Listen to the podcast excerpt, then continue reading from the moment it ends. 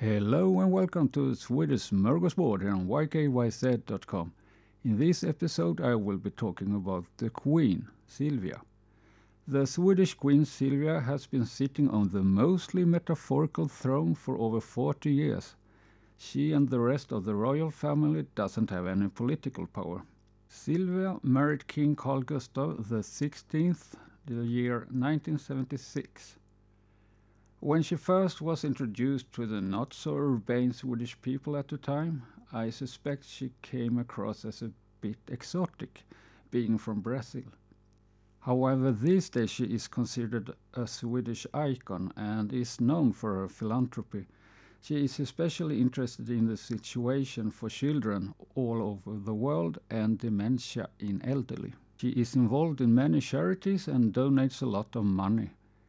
Silvia is the founder of the World Childhood Foundation, which tries to improve the living conditions for children globally.